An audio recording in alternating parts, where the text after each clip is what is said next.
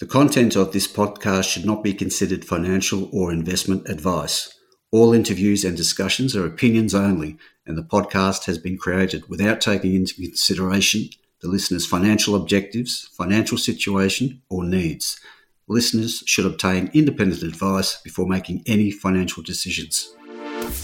The Explorers podcast is sponsored by RM Capital, a provider of specialist small to mid cap corporate advisory and boutique wealth management services.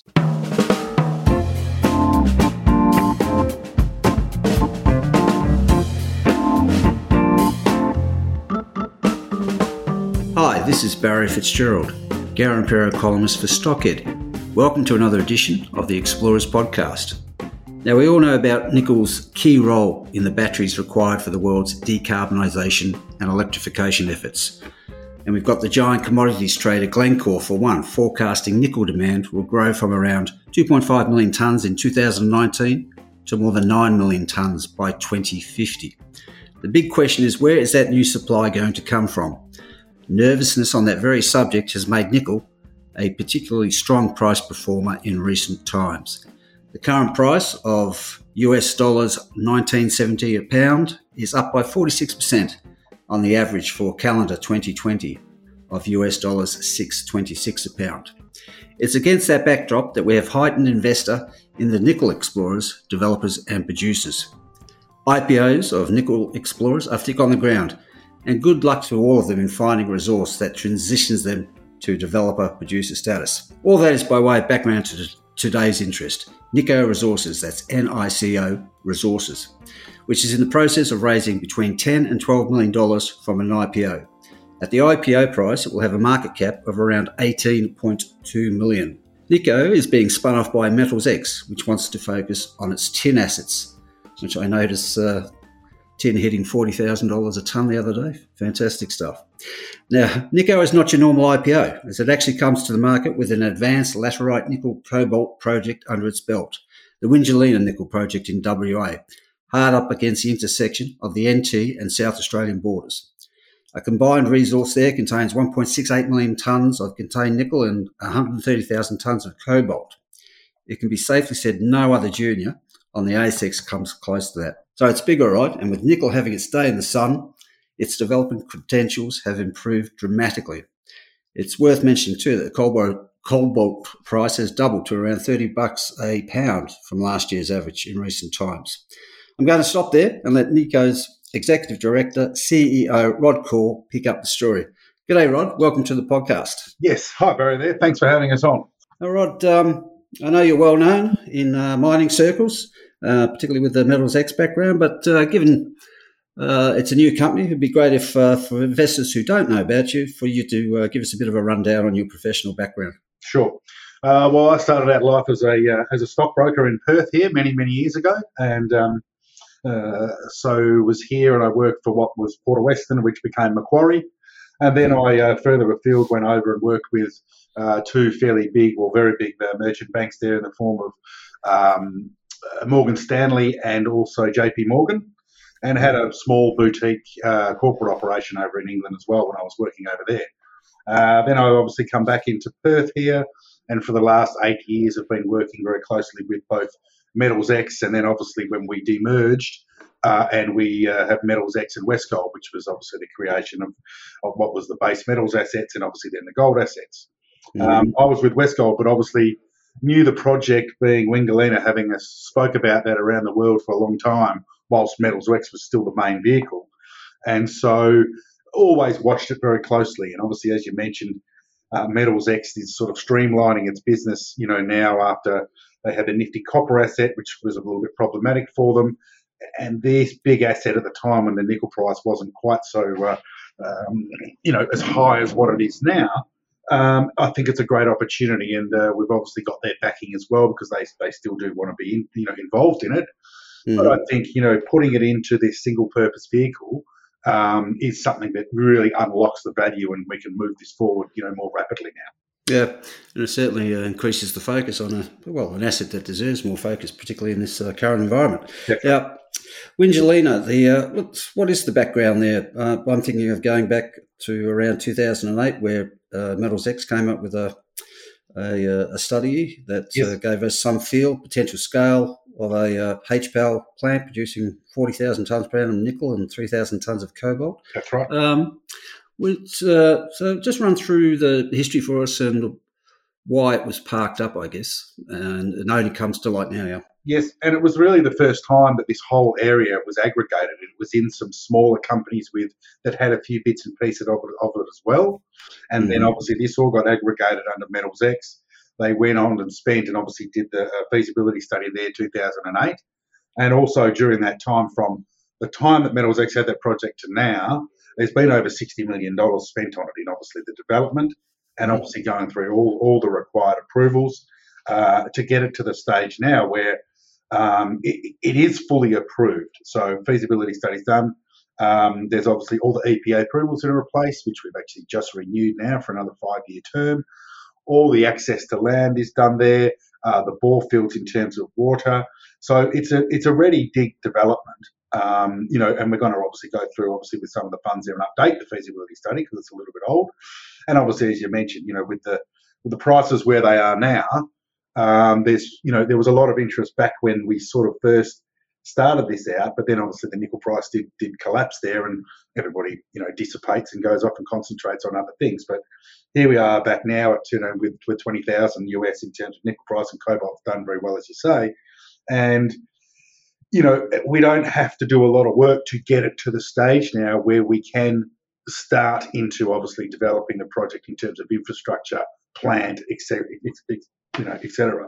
Um, so that's where we're at, um, and the history of it, as, as as you mentioned there. I mean, it's it's quite a long history, um, but you know, I think this time around in the cycle for nickel, and obviously with obviously a lot of analysts talking about improved nickel prices over the next horizon of five, ten years, it's well mm-hmm. placed to obviously find that investment um, from the right people um, around the globe now for that long, what is a long-term nickel supply. Right. No, I see some um, the prospectus uh, suggests that the idea would be to advance to the uh, preliminary feasibility study stage within two years of uh, uh floating. Uh, is that uh, pretty much the case? Oh, that's again, you know, I think that we'll, you know, we've already got that obviously the older feasibility study, but that this would be something that we would. and obviously, in your use of funds, there, you, that's how you map it out. I mean, it's been something that we would want to be fast tracking um, I would say quite a bit quicker than that. Right. Okay. Now, um, I don't know whether we're talking uh, second, third, or even fourth generation uh, high pressure acid leach projects out there now. I'm just wondering, have you guys got a feel yet for the lessons that can be learned from some of those early developments that could be incorporated into a, a new study into uh, Wingellina's development? Yes, and that's one of the things, obviously, that we're obviously working on still now. I mean, there's over the last, you know, probably four to five years where this project for for Metals X has been sort of put on the back burner whilst they've been doing the copper and the, and the tin.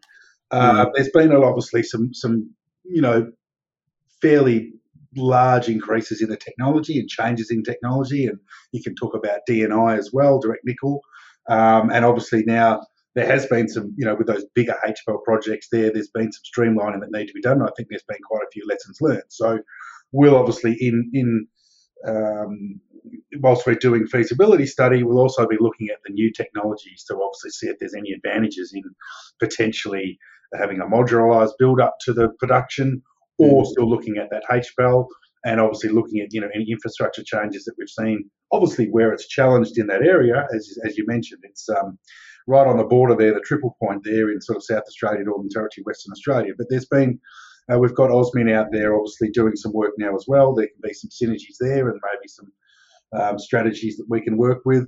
And obviously, we can go back and revisit what was some very, very big interest back when the nickel price was up. And there's obviously there was Samsung and POSCO were involved uh, very closely um, with the technology improvements, and obviously very interested in obviously what this uh, um, what this company or what this project has. Yeah, because given the resource base, it's obviously not resource constrained. You're looking at a very long life project. Oh, yes. Just on that point, um, given the scale of the thing and the likely capital costs, I was just wondering, is there any thought to a partner somewhere along the battery material supply chain with deep pockets uh, coming in and uh, helping the project get to the starting stalls? Yeah, look, absolutely. I mean, look, as I, as I mentioned, there was a um, there was an MOU done on this uh, project in about 2011, 2012, uh, and that was with POSCO and Samsung. Right. And so uh, they've obviously looked at it very closely. POSCO did in 2016, 15, 16. Uh, POSCO actually built their own pilot plant specifically for this ore body and mm. treated, uh, we sent over 200,000 tonnes and they treated it primarily the pilot plant they built and obviously spent quite a bit of money on it. Uh, and the, the, results that came back were very, very uh, appealing with a sort of a 98% recovery rate. Um, mm. So I think that, you know, and I think there's probably a few people watching this very closely, seeing it, you know, being taken out of that whole Metals X um, space in the company and having it in this single purpose vehicle now. I think that makes it a lot easier for investment of this kind. And so, mm. obviously, be talking to um, the contacts that we've had there over the last 10 years.